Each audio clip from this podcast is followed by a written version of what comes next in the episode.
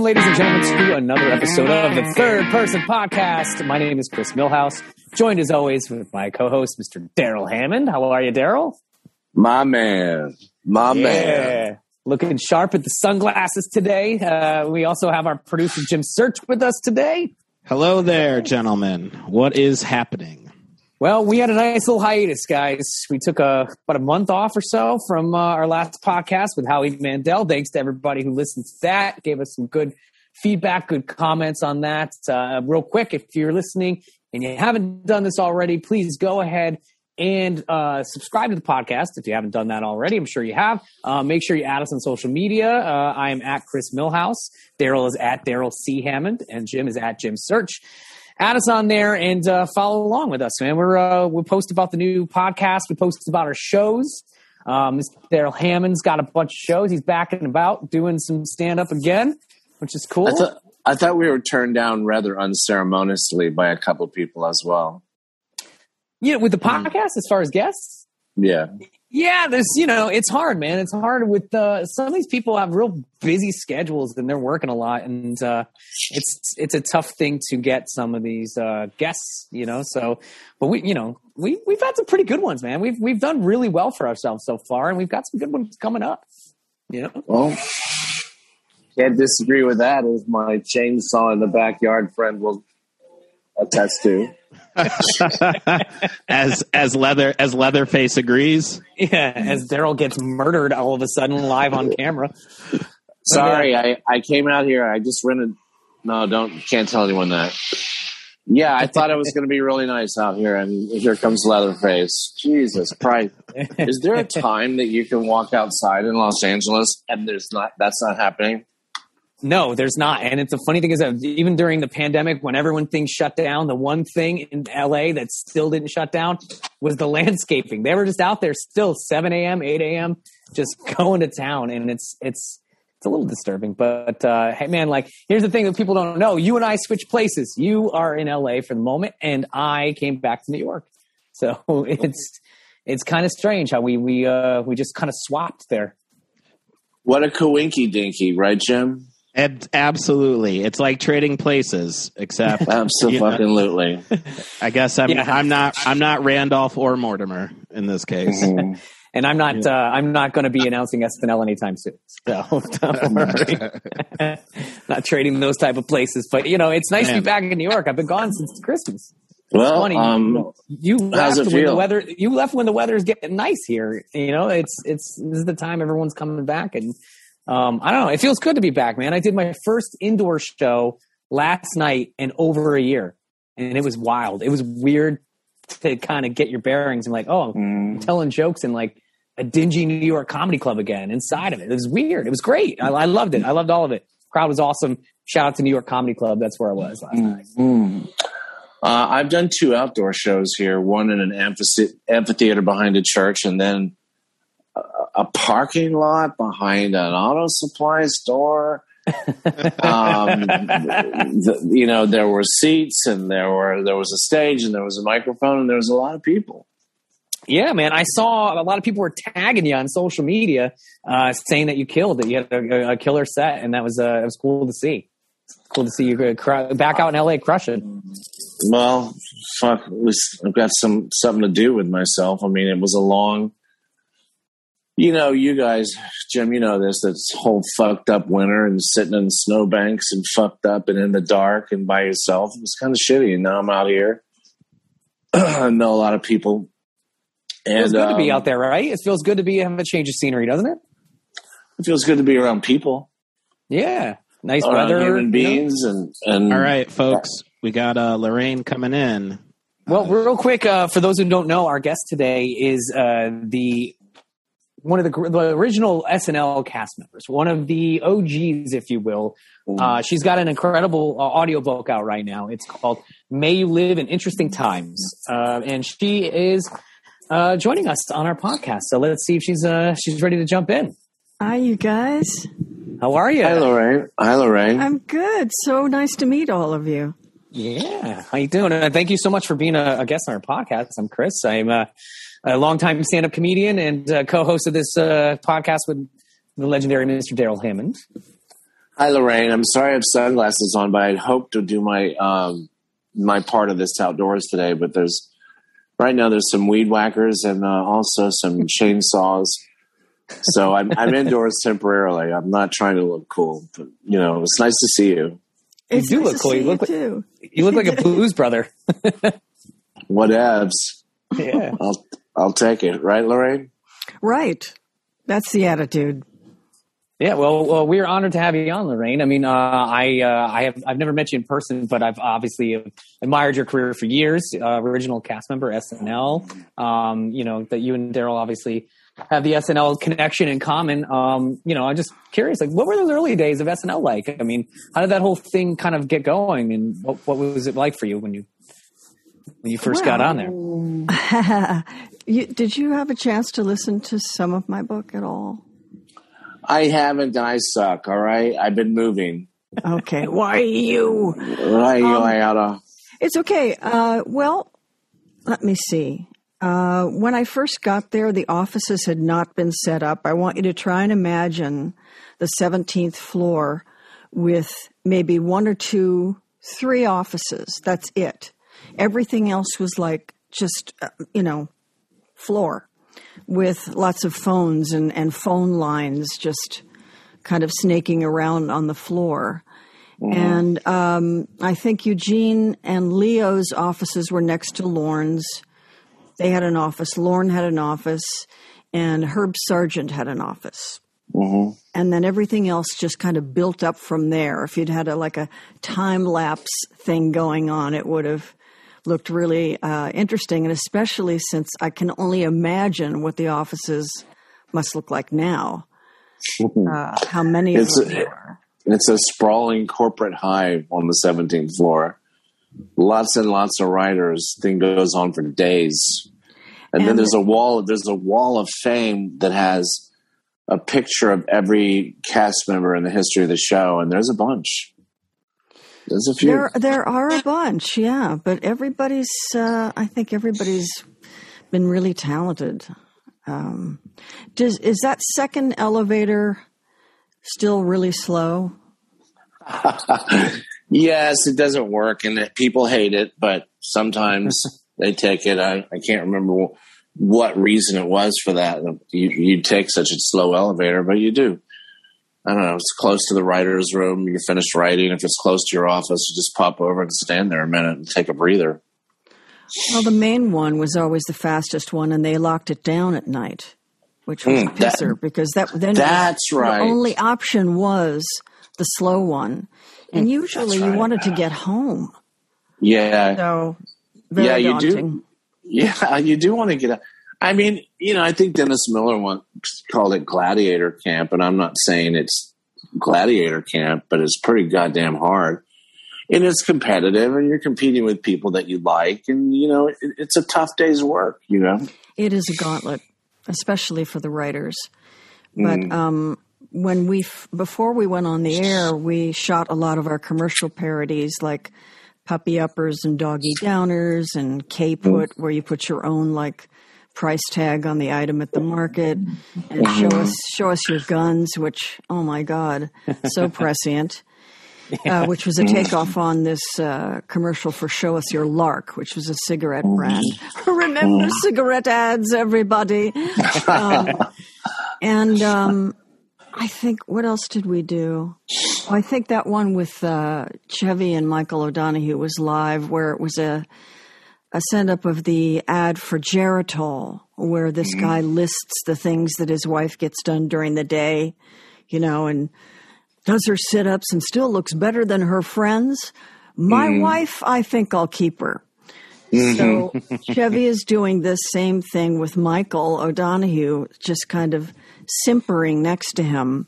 Mm-hmm. Uh, and it, it's in the show rundown. It says Jamatol gay. That was the uh, thing, and, and she makes st- studded vests. My wife, I think I'll keep her. They never really did anything other than just go right for it, but it was great. Um, and I know that Lorne also tried to help us to gel as a cast by doing improv at his loft in Midtown. Um, oh wow, that's pretty cool. Yeah, we did it twice. It just didn't hmm. quite, even though we all came from the same background, which was a sketch revue, um, which I think perfectly prepared us to do SNL. And I think a lot of people who come from places like Second City and the Groundlings and UCB are perfectly trained to do a sketch, you know, run off stage in the dark, you know, change, come back up, you know, hit your mark and lights go up. That's exactly what any comedy sketch show is like. So, yeah. Um, yeah. Go ahead. Uh, and also, you know, I was mystified that Lorne picked me and Tracy Morgan. We were doing well as stand-ups, but I had no sketch experience. And when I got on the show, I could never write a sketch. I could write a monologue for update, but I, I could write for myself, but not for others. So I had no background, and uh, so I was I was fascinated that I even got a shot. Well, one of the great things about the show is that you are put in a position to find out that you can do things you've not done before and you didn't know you could do. Mm-hmm. I've had this conversation with uh, Julio Torres, who's a friend, and right. Fred Armisen and Cecily Strong. And everybody's, you know, especially I saw Cecily being constrained to just certain characters, like the girl you're sorry you got into a conversation with at a party Mm-hmm. And then as time went on, more and more characters came forward. And so, you know, it's wonderful that they gave her the time to do that, but she was also, you know, put in a situation where she had to come up with characters that she didn't do. Mm-hmm. And she did them so great. Indeed. Yeah, one of the things I one of the things I read about you was that did, you never really repeated characters back then. I know because I was the captain of my own ship. uh, yeah, for those of you who are not seeing this and only hearing it, I've shot myself. Mm. Um, yeah, I just you know I was this twenty three year old who thought they knew all of it and everything. And As I all 23 year olds hack, do. man. I wasn't going to be any fucking hack. Mm. Uh, by the way, mm. can we swear on your podcast? Yeah, yeah, swear away. All right. Go um, to town. Go to fucking town. so that was foolhardy on my part. Um, I just like the idea of being able to uh, do so many different characters, but it kind of made me invisible. I think that I wanted very much to do characters but I think, you know, I even had that conversation with Lorne and he was like, I want you to, to kick field goals. I want you on Friday night to be free when I come in and tell you I need to do Trump tomorrow for the first time. I want you to be looking at all different kinds of people and making just little notes and stuff for whoever was in the news at the time. So, because I might call on you to do Geraldo Rivera. So he and, just and wanted I, you to be ready he wanted me to do impressions. Okay. I mean, you know, I, I played a waiter or two here or there. but mainly he wanted me to be to be to be ready, be taking notes, and that's what he said. I don't but want isn't you that what you do? I suppose it is, but I'm also I can do characters too. You know, I it's not just celebrity impressions. I mean, I actually in my stand up at Christmas scene, I do a lot of characters Oh my god, I, like I would love uh, to see that. Oh god, so many different people. Um, but I mean, SNL is is the All Star game, and this is what I was best at. Well, it's a Lorne, well-oiled machine, and so your your particular function, your widget was a certain thing, and I, I guess that can be really uh, well, make you feel like it's limiting. Uh, but on the other hand, there was the honor of being like this go-to person at the eleventh hour. Of that exactly, it's a wonderful you know, place to be. You know, I was I was somebody that um, you call on in the the eighth inning of the All Star game, and Lorne doesn't want you to exactly. fucking bunt. He doesn't want you to bunt. He, yeah. doesn't want you to walk. Well, he it says to- it says a lot about you that he he finds you very dependable. That you are a go to guy you know, he wants so. to be able to have people like that. So yeah, I mean, he would come up to me before I would do a cold open, and he would just like look at me, and I would look at him, and then I would nod, and he'd go, and what he was saying was, "I want this over the fence." and I'm saying I'm hitting it over the fence. Oh my God, that is I'm just the- a beautiful picture I'm seeing right Yeah. there. Of no words exchanged, just Yeah, it's sort of this look of right, that's great. and. I'm like, yeah, right, over I the love wall. that. You knew like uh, Lorne. I mean, I I feel like you knew him fairly well back in those days. I mean, those are the obviously the early days of SNL, and I I think you knew him beforehand. But uh, like he's always had this kind of mysterious aura around him, from what I can tell. Like he's always been kind of like this guy who's just like a, a he's a you know a, a mystery figure who you know doesn't say much but gets a lot done. I mean, was he always like that, or is he kind of Well, he he's kind be- of develop into that? He's become Oz the Great and Powerful, but The Great and Powerful. you know, I had like, met him. like like the real Oz, the real one. but I met him when he was uh, when I was 22 and he was 28, and he was living at the Chateau Marmont in a very small room with nothing but a hot plate and probably living on popcorn. and um, he, you know, I mean, we were friends. Uh, he was very accessible, and he did his best once the show started to be as accessible as he could be. But as time went on, he realized that he was in a really administrative position and had to maintain, you know, the discipline that that, that requires. Um, so you know he he definitely changed. I mean, I can't say that I know Lorne anymore. I really don't. I have no relationship with him anymore. But um, we were definitely friends, absolutely. And he, you know, I still love, and I'm sure you've had the pleasure of this. He's such a great storyteller. Oh my god. Nothing can match it. You know, you'll be sitting in with him at Orso and you tell your story, your best story that ends with, and Lorne, then we got to the, the store and they were all out of long handled spoons. You know, you, you know, and he starts in with the time he was sitting on the Great Wall with Neil Young and Paul McCartney. And oh my God, Okay. the best, unreal stories. Yeah. You know, I've texted Lorne six times over the years. He's texted me back every single time.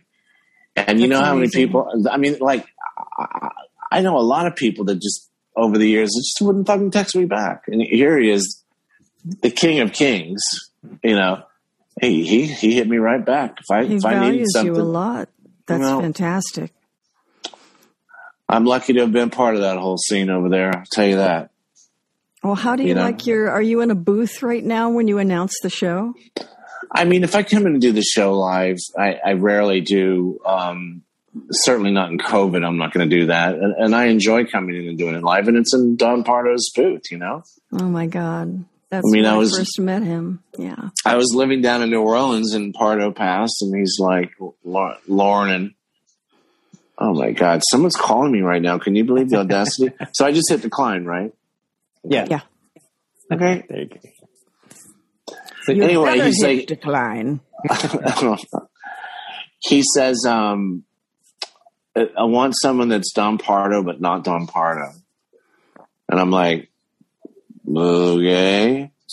so, so I said, well, how about I make up like an announcer voice and that, and some of the vowels will in every, in every montage will be Don Pardo.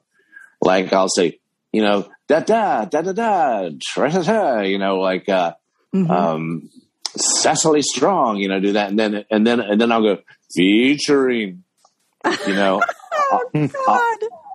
I, I put uh, I put Pardo in featuring and also musical guest, you know. And So Lon it's like- no. No, he's like, no, that's beautiful. That's like it's more of an homage than, you know, because he he didn't want to replace um, Right. Don, but he didn't want to think that that any that he was replaceable. So like, bringing this kooky guy to fucking you know dress up a couple of vowel sounds. Yeah, you just did a little touch here and there. That's great Yeah. thinking. Well, thank you. I got it from the master. that's I mean, awesome. I've seen that. I, I've seen that guy fix scripts. I've seen, you know, Tina Fey, Steve Martin. I've seen Leno call him on the phone about a joke. I've seen him. You've seen this too, Laraine, where he walks out there and you change the font and the and the in the, in the, in the on the placard, and suddenly it's funny and wasn't funny before. I mean, you know, Yeah, it's him. during notes. Yeah, between dress and air, it's uh, it's pretty And- dazzling. and I told this on another podcast when Tr- Tracy Morgan and I walked into his office for the first time, and I think it was something like Mick Jagger or Dick Cheney called or something like that. And he was very, yeah, he was so cordial and courtly and dapper and and but exuding immense power from that corner office. Sure. And then we were walking out of there, and Tra- Tracy goes, um, "Shit, ain't no eye rolling up in that motherfucker." Great I was like, line. I was like, "Yeah, I think we're gonna do fine here, Tracy, me and you. I'll just say yes. I don't care what it is. You just tell me. I'll say yes. I'll try. You know." Well, Lorne, um, when I first knew him, uh, it was the one thing that I didn't like about him was that he was starstruck. You know, I grew up in Los Angeles. Um, when me and my brother were 11, our family moved to Beverly Hills.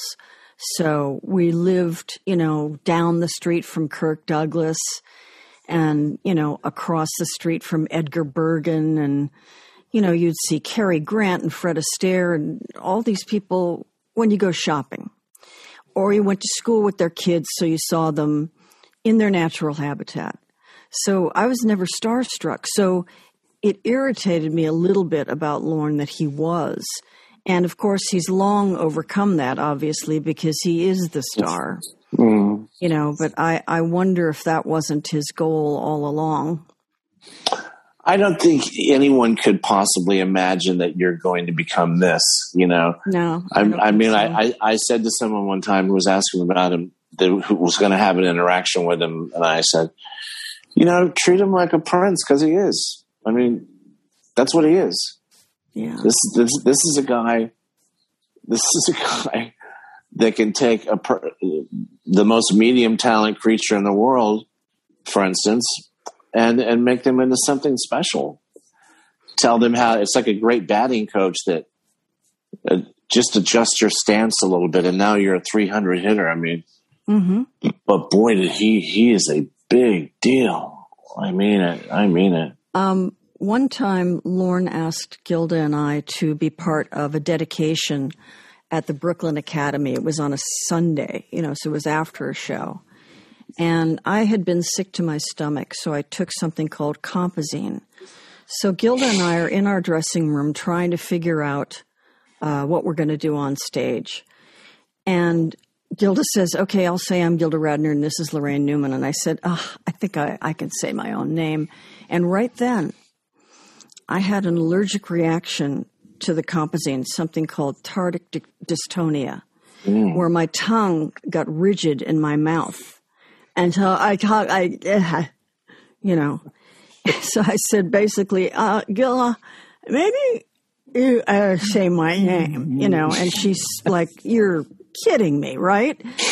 Um, so she goes into one of my favorite characters of hers, which was Colleen.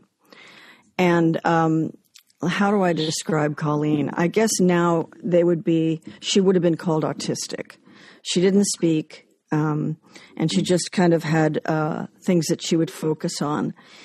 And uh, she, we started this improv where she was like, it, it was years in the future, and she was in a, a mental institution because of what, you know, because of this particular situation that we were in. And she just kept saying, Lauren, her tongue, it, went hard. It went hard. And then she asked what happened to everybody. And so I was doing, I was playing her nurse saying, it's, it's in the past. It's, it's all gone. It hasn't happened anymore. Uh, you know, what happened to Michael O'Donoghue? He had an aneurysm. Um, what happened to uh, Lorne? He owns NBC. You know, uh, all this kind of stuff that just. Uh, I said that John was dead. I mean, uh, just, God, Oh my! yeah. I love Isn't stories that a like cute that. though. story? Don't Oh, you I love, love- that story? I do. I love stories like that personally. Gilda and I found ourselves in a lot of uh, kind of scrapes for one reason or another when we did the New Orleans show. That was really, I think, the height of our popularity, where we literally got mobbed wherever we went. And um, logistically, it was a nightmare trying to uh, just you know go from one sketch to another in one part of town to another, Mm-hmm. and um, so the day before when we were camera blocking, Gilda and I were put into this building. We didn't know where we were, you know, and it was just a room with uh, two folding chairs and one of those trash cans that has a lid that you can press with your foot. hmm And they Yes. forgot about us. They You just forgot, forgot you about were in us for four hours. Oh, Okay. shit. Whoa. There was, you know, we didn't know where we were. We didn't want to go outside because we were scared. There was nothing to drink. There was no bathroom. You know, it was just so, of course, we went into an improv again where she made the uh, trash can a puppet. and uh, I became Señor Wences, you know, and I was like, Mm. I am so hungry. Oh no, she was Señor Wences, and I was saying, oh God, I'm so hungry. I might have something for you to eat. Oh no, there's something all over it. It's disgusting. Okay, well, uh, God, I have to pee. Don't look at me. Uh, just stuff like that, you know. Can I ask you? Can I ask you a question? Was there a time in your life when you sat down with dialect tapes and said, "I'm going to learn Irish. I'm going to learn Spanish. I'm going to learn Cockney"? I mean, I tried all that. Did you ever do anything like that? I did it without realizing that I was doing it because I really do love dialects. I'm Yeah. fascinated by them and I really work hard at them. Um, one of the DreamWorks series I did, I played a Scottish cow. So I I found this Scottish woman and I I gave her all my lines and had her record them for me because I I already did a, a mediocre Scottish dialect, but I knew that it wasn't pristine. So and and there's a guy named Carlos Alazraqui who uh, is from Northern California, but he does Oh. the most pristine. Nobody does that Scottish. better than you. What? That that Northern California thing you just did. Oh, that thank is you. so Yeah. sweet. Well, Carlos, was great on Reno 911. Yes, and Yeah. you know he, but he does an amazing Scottish dialect. Oh, so no. I and because he made guest appearances on that series, I was always so self conscious to perform around him. Oh, okay. So you know, um, in my book, I I did um, the one and only promo that we did for SNL was a takeoff on a Swedish movie. And it's me and Tom Schiller walking hand in hand through Central Park, and all our dialogue is in Swedish. Mm. Now, you know, Amy Poehler's brother, Greg, speaks fluent sp- Swedish.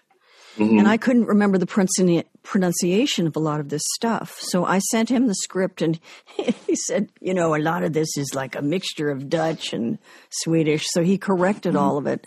And then he recorded the lines for me so that I could do them That's so nice. That's awesome. yeah, it was so nice of him. But you know, I grew up in a neighborhood near UCLA, so there were so many dialects just in our block. There was uh, the Hart Sox from West Virginia, and their mama was always pregnant. And you know, whenever the kids left their toys on the on the floor, she'd have to bend over and squash the baby. That is so Loretta Lynn. That's so Loretta Lynn. You know that that whole because it is it's a different dialect than say Carolinas, Atlanta, yes, oh yeah. or, or where my ancestors are from, Georgia and Alabama. Yeah, it's brilliant. And I want to ask you. Sorry. That's okay. The, my sister, my friend Julianne's mother pronounced the H in words like white and what. so there was a Scottish couple in, in Westwood Village that owned the Orange Julius stand. I mean, it was all around me. So I just, I Absorbed. sucked it all up. And you're you're a reporter. You're Oh, field reporter. yes. I was always fascinated with My personal favorite. Wonderful. Thank you. Well, you know, Darrell, I don't need to tell you that there is a song in a dialect. Individual dialects have a song, just how Don Pardo's manner of speech is a song. And um, I was always fascinated not only by the head turns, but the the song of, of newscasters. We had this uh, this right wing asshole named George Putnam, and uh, he was really him and, and Jerry Dunphy, who was the prototype for uh, Ted Knight's character. Um, I just copied what I saw them do. Yeah, but the feel to, to capture the the the quote unquote cliche of a thousand American uh, broadcast news reporters was I was so so taken by that because you were doing an amalgam of every reporter I'd ever seen. Oh, thank and, you. And, well, and, that was that was another instance where they handed me something like that, and I'd never done that character before. So, yeah, I mean, the know. reporter that's out in the field speaking in artificial tones. Mm-hmm. Ba, ba, ba, ba, ba, ba, ba, ba. The State Department says, yeah, shut. I can't do it like yeah. you, and I won't try. Uh, there was a, a mass shooting at Century City today. Yeah. You know, yeah. And a blocked bile duct. God. Bile duct. Wonder, I'm just trying to think of some copy. No, I, mm. I admired that one very much. Thank you very I admired much. them all, but I, that one I was really taken by because I did a study of broadcast news, the newscast in college. I did a study of the newscasters who were the stars, and turns out they were people that didn't talk like everybody else, from mm-hmm. Cronkite to Harry Reasoner to Barbara Walters, you know, all down the line. Tom, well, Tom Brokaw. I have to tell you another uh, Gilda and I story. We went to uh, receive a Writers Guild award. This was in Manhattan, and Walter Cronkite was also getting an award. Mm-hmm. And I was like, you know, so excited to meet him. And I said, you know, I watched the 20th Century when I was a kid, and I just loved that show. And um, I said, uh, because he was not on the air. He, I think he had been off the air and then went back on the air. But at the time, you know, I said that question that nobody wants, which is, "What are you doing now?" And he said, "Well, I just go around the country and do talks and play the guitar." and I said, "Really?" And he said, "No." Walter Cronkite, he was so cool. That's awesome. I went. I walked to me and my friend when we were 16 years old. We walked up to him at a space launch. He was standing there eating like chicken and yellow rice and peas, and we walked up and we were just like, "We have your autograph, man," you know. And he was like, "So nice." Oh, what are you boys up to this after that? What are you up to do? And I was like, he sounds like Walter Cronkite. Yeah.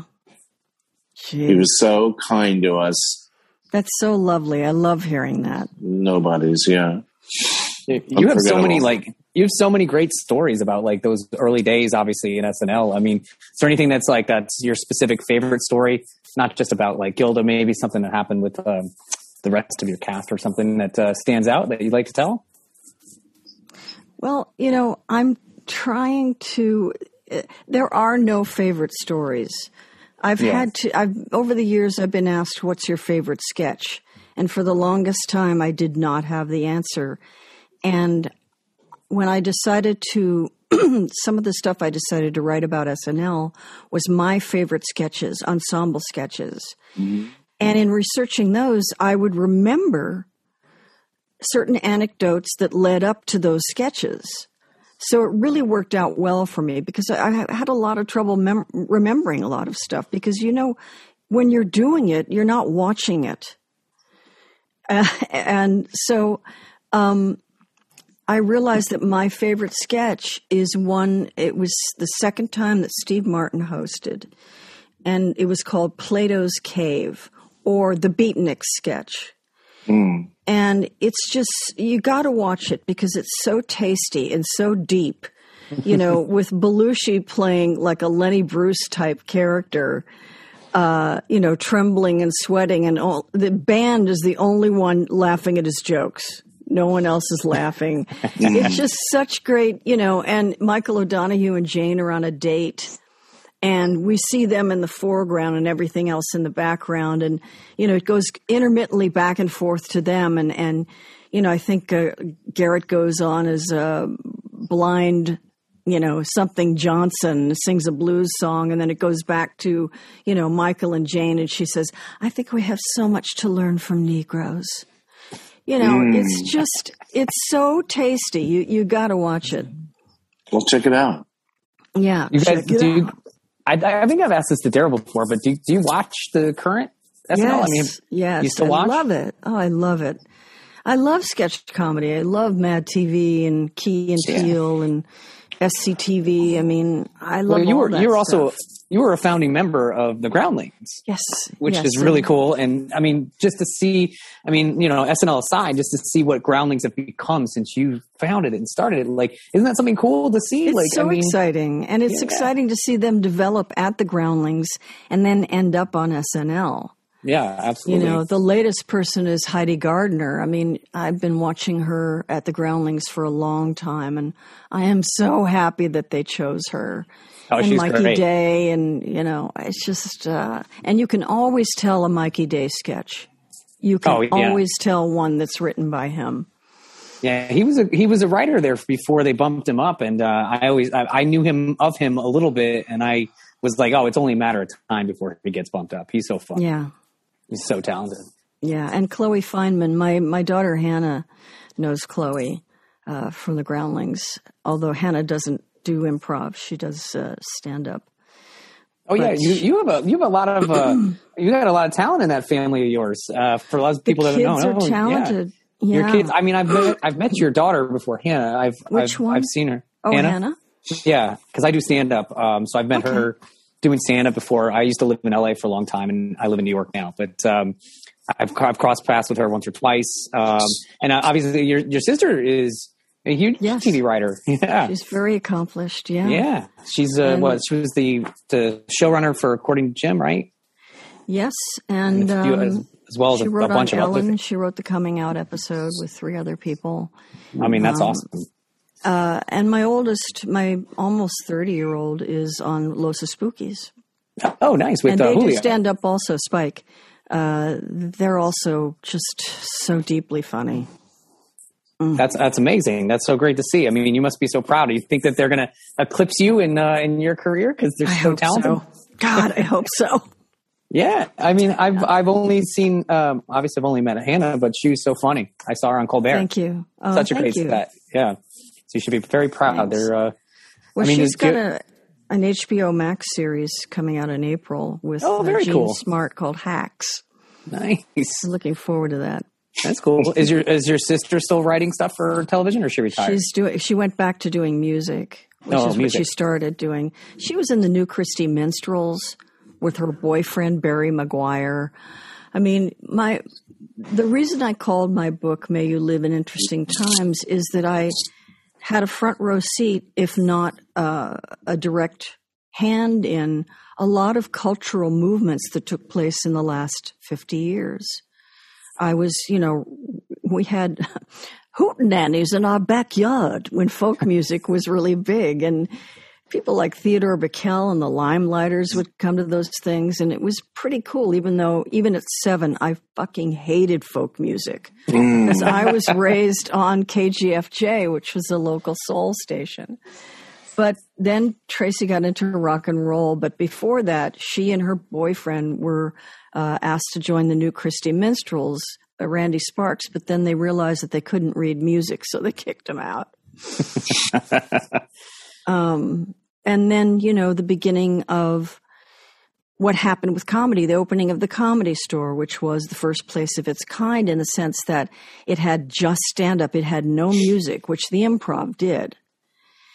And Tracy knew a lot of the comics because when she lived in New York, she would MC at the bitter end. So I met Richard Pryor when I was 14 because he came here to play the troubadour.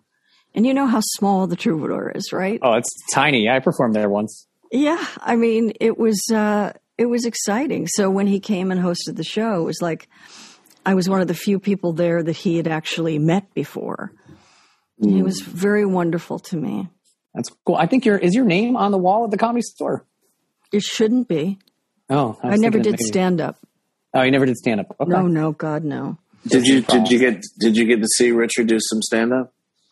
Yes, I would. I was too young to get in, but I'd stand by the entrance uh, and watch people like Freddie Prinze, and there was these guys, the Step Brothers, which was Craig T. Nelson, Rudy DeLuca, and Barry Levinson, and um, uh, Ed Begley Jr. coming on in a cop uniform, and you know Richard Pryor. I watched him try out uh, a bit that eventually became "When Your Woman Leaves You."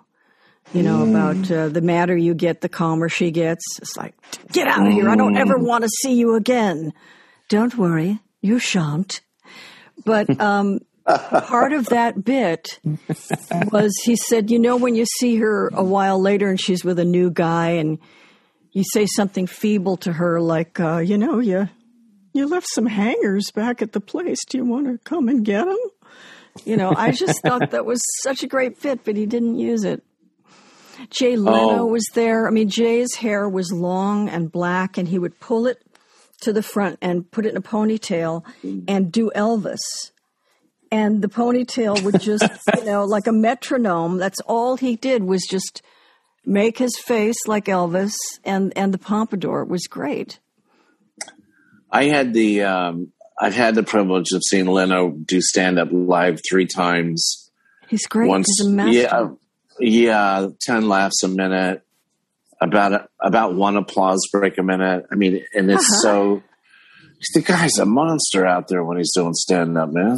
He's a machine. Uh, yeah, unbelievable. And you know, I, I love one of the things I love most about Pryor films and concerts was every one of them contained 20 to 30 minutes of squeaky clean TV, a family material.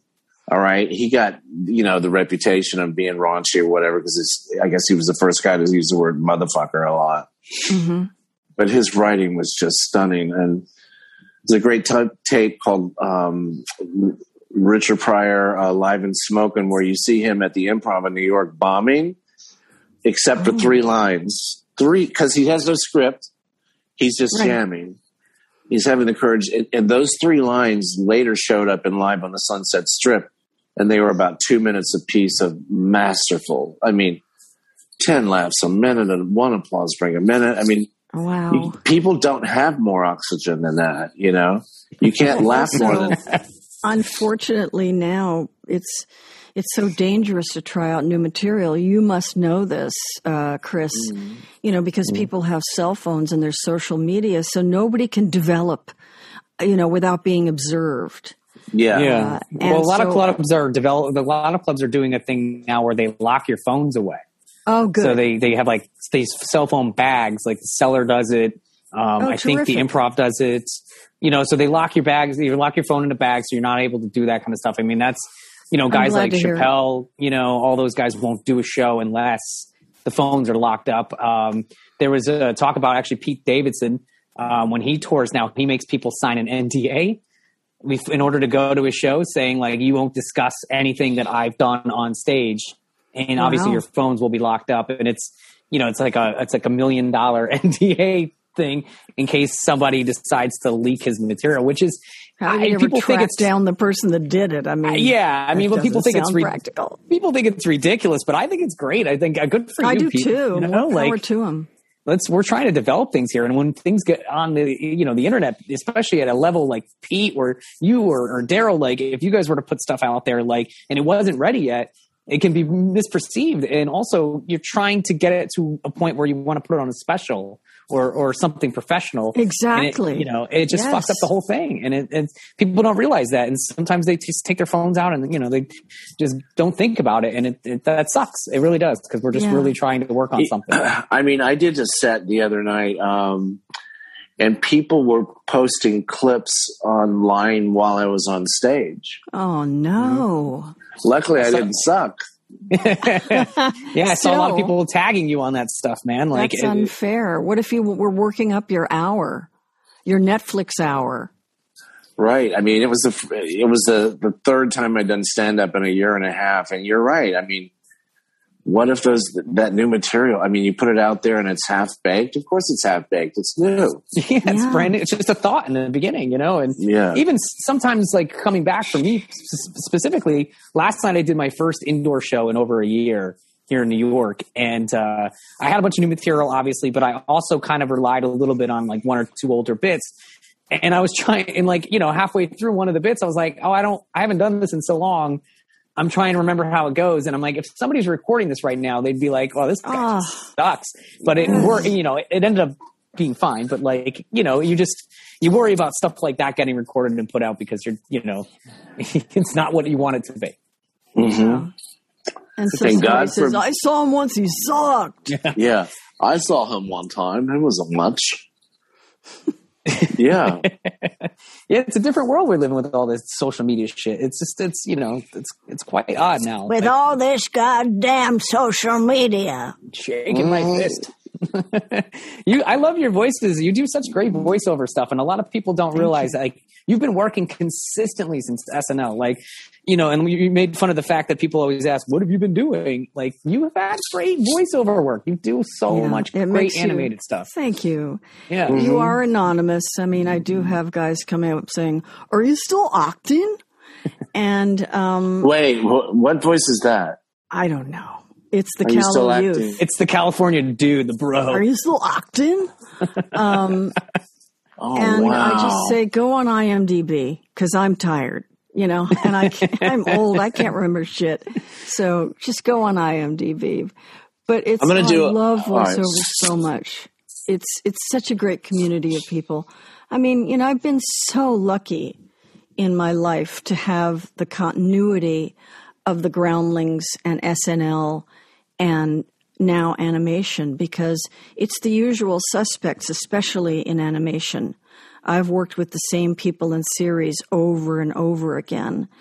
And they really are a family. And even, you know, San Francisco Sketch Fest, I've done shows there with Will Forte, who's also a groundling, and Rachel Dratch. And, you know, I get to know subsequent cast members. So there's this wonderful continuity in our camaraderie that I feel so lucky to have. Very yeah, cool. I, I, I, um, every time I run into one, one of these people, I mean, like you know, we did a podcast with Rachel Dratch, and just immense training and talent. I, I didn't get that, you know, uh, but I had this one little thing that, so you know, fortunately, I was able to sustain something with, you know. Well, you're just a natural. What a hardship. well, well, okay, all right, oh, all right. all right. I don't suck that much. Yeah, I but I do, I do admire your California stuff, man. Oh, wow. Thank you.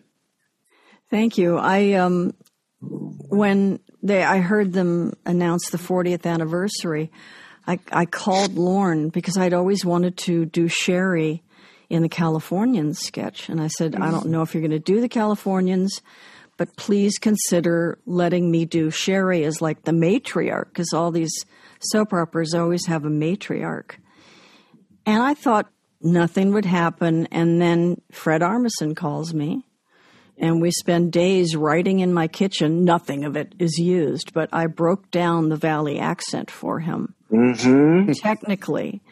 And then, um, you know, like ing endings are een, and it's a glottal L, so probably is probably. Uh, California and things like that. And then I said, and uh, contractions are wouldn't would be wouldn't, and shouldn't would be shouldn't, and couldn't would be cunt. so uh, he wrote a sketch. Uh, he wrote a monologue for me in the Californian sketch uh, where I said cunt three times. And I was going to go for it, and then I chickened out on the air. I just, you know, Ah. it's just that word is never, you know, charisma, uniqueness, and urban talent. It's never been, you know, words like fuck have been bleeped out on SNL, and you know that's what people are saying, but I have never heard cunt on SNL. And I thought, you know, I don't want to, I don't know what the repercussions would be. And I thought it would be selfish to go through. but goddamn, would it have been legendary? yes. Well, I Laraine also Newman says cunt. yes, I'm so proud. Well, I was the first Yeah. person to say sucks and pissed off on television. And uh, I know my children are so proud of that legacy. Tell me about the matriarch. Can you remember that? I mean, that sounds super fascinating. well, no, um, from what I've learned about um, sitcoms, or not sitcoms, about operas. uh, soap, Soap operas, is there's always a matriarch. So I thought, in terms of Genesis and and the origin, that it would be really funny to have Sherry be like, you know, the mother of Kirsten, which God. she was.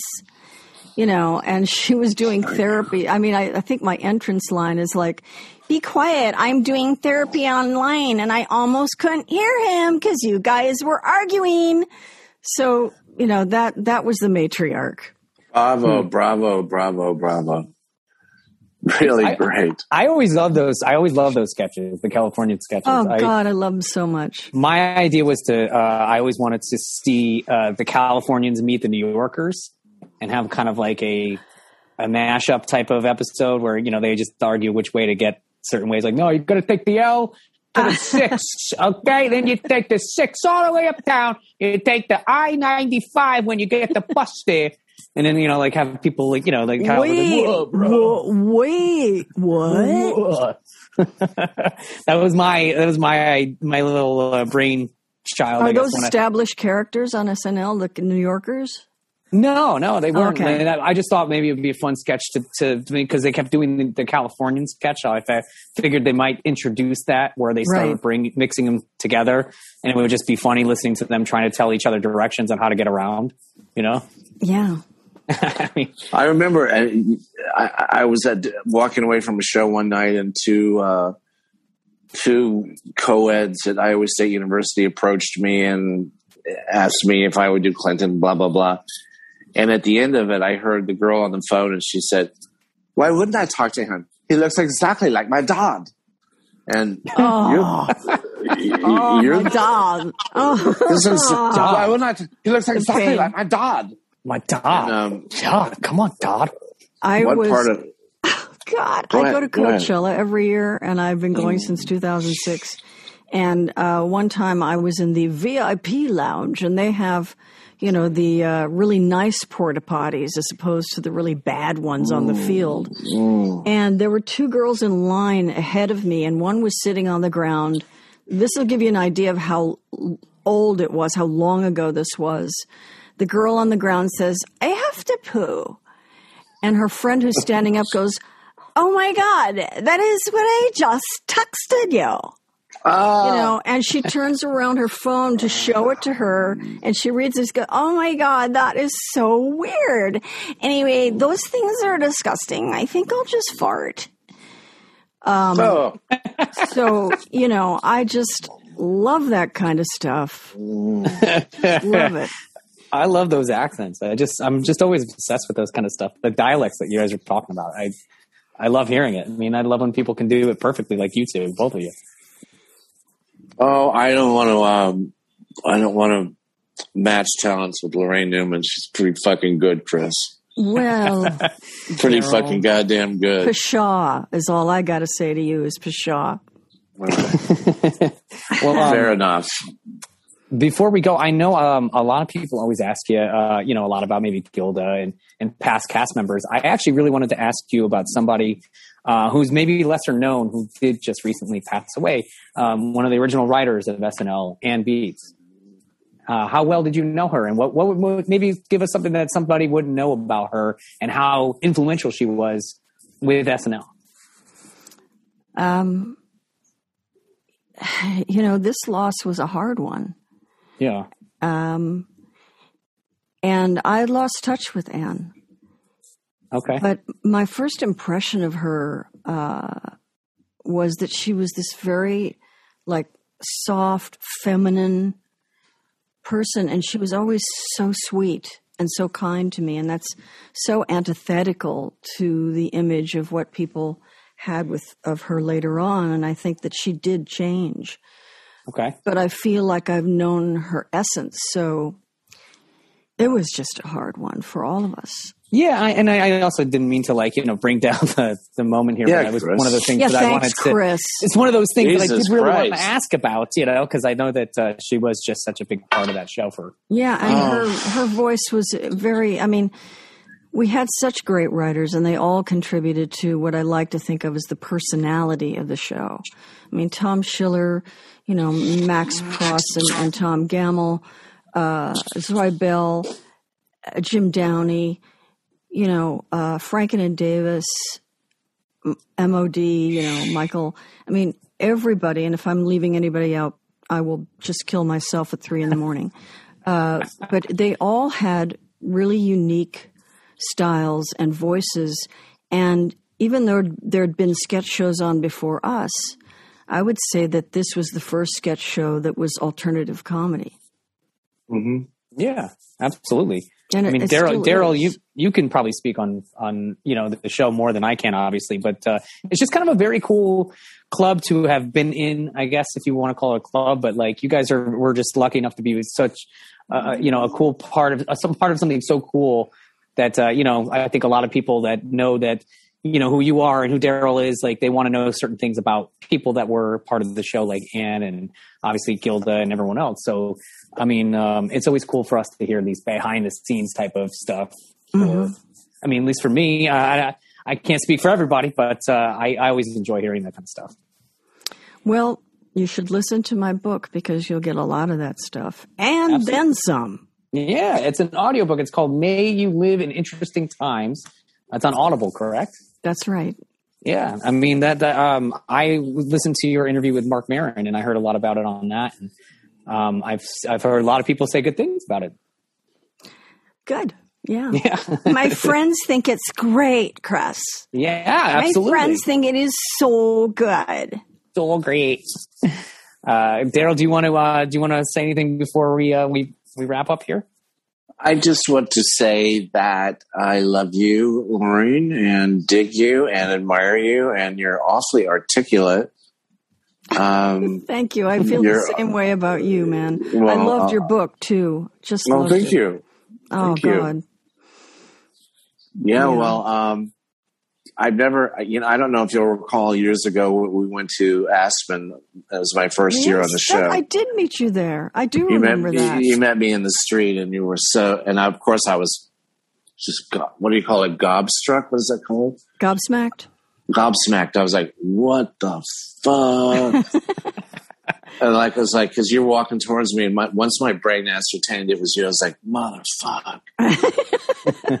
and I just sort of sat there like this, and you went hi, how are you? And you, oh my God, you really, it was one, one, one of my first really golden moments. Oh, you know, thank you. SNL. Thank you. Thank you so much. That's my little, that's my little spiel. Just want to say thank you for, for being so kind to me when I was utterly terrified. So I appreciate it. It's, thank you. you know, thank you. You're welcome. I mean, do you have anything else that you want to plug coming up? I mean, like I said, you do a lot of animated stuff and voiceover yeah, things. Yeah, you know, um, I don't know if this uh, Darrell's your demographic is really the one for the animated stuff that I'm doing right now. Um, uh, I do a show called Apple and Onion, and um, also uh, one that's starting. I'm not sure when we're premiering on Netflix. It's called Ridley Jones, and it's basically Night at the Museum. Oh, I cool. play an astronaut monkey. okay. That's awesome. But yeah, I mean, uh, so everybody should keep an eye out for that. And uh, obviously, her book, May You Live in Interesting Times, on Audible right now, audiobook. Uh, thank you so much for being a guest, uh, Thanks, Laraine. guys. I appreciate this you being was on. so fun. Thank you so much. Thank you. It was a pleasure to talk to you. and We'll, uh, hopefully we'll have you back on soon. I'd love it. Okay. Bless you, Laraine. Hope our paths cross again. Me too. Bye, guys. Absolutely. Take Goodbye. care.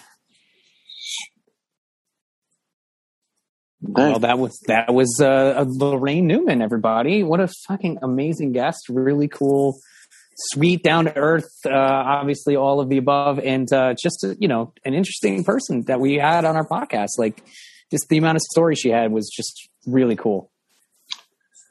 I tell you, man, I'll never forget her being nice to me that day because she's like a god to me. And boy, and she's sane and she's sober. She's one of these like geniuses that doesn't really have bad habits, you know, like yeah. I, I don't know if she ever got into drugs or not, but she she seems so so together right now. Sort of a well, calm awareness about her she was um, pretty open uh, in other interviews in the past. I didn't want to dwell on it too much, but she's talked about you know drug use and having you know a bad cocaine problem and things like that. And mm. I'm not here to I'm not here to dig that shit up, but she's been open about it. She's talked about it. She has it mm. stuff about that in her audiobook. Um, but yeah, she's she's really she's been sober since I think she said she's right before she had her first kid, and uh, you know that's like thirty some odd years ago. So like, you know, she's she's she's done well with herself, and a lot of people, like I said, you know, don't realize that she's been working consistently ever since SNL, and uh, just a tremendous talent, just a really cool person to have on. And if there's any younger people listening that are, you know, that don't know her from the old days of SNL, go back and like Google or, or YouTube some of those old SNL sketches because they are brilliant. Her and Gilda together a lot of sketches were just so great. The sketch you brought up, or not sketch, but uh, the weekend update reporter was just the news reporter was just so fucking great. Yep, one after another. But uh, yeah, and also she's on social media uh, now. She's on uh, Twitter at Laraine Newman, uh, and don't forget to add us. Uh, Darrell's at Darrell C Hammond uh, on both Twitter and Instagram. I am at Chris Millhouse, two L's in Millhouse, and our producer Jim Search is at Jim Search. And you know that was that's our podcast, guys. So we'll be back very soon with another great episode. Uh, I uh, hope you guys will tell your friends, share the posts on social media, and we'll talk to you then. Bye, everyone. Bye for now.